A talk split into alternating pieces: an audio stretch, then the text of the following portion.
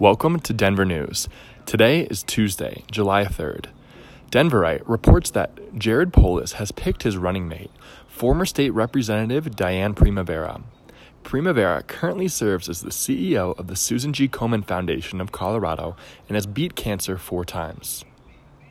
The Denver Post reports that the trade spats happening between the U.S. and other countries could dramatically affect the Colorado economy.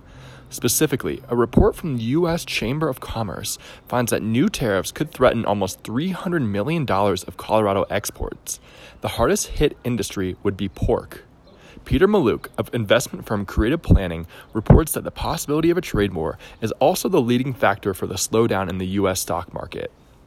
In sports, the Rockies pulled off a late 5 2 victory against the San Francisco Giants and Madison Bumgarner, who is considered one of the best pitchers in the division. That's your news for today. We'll be off tomorrow, so happy July 4th and talk with you on Thursday.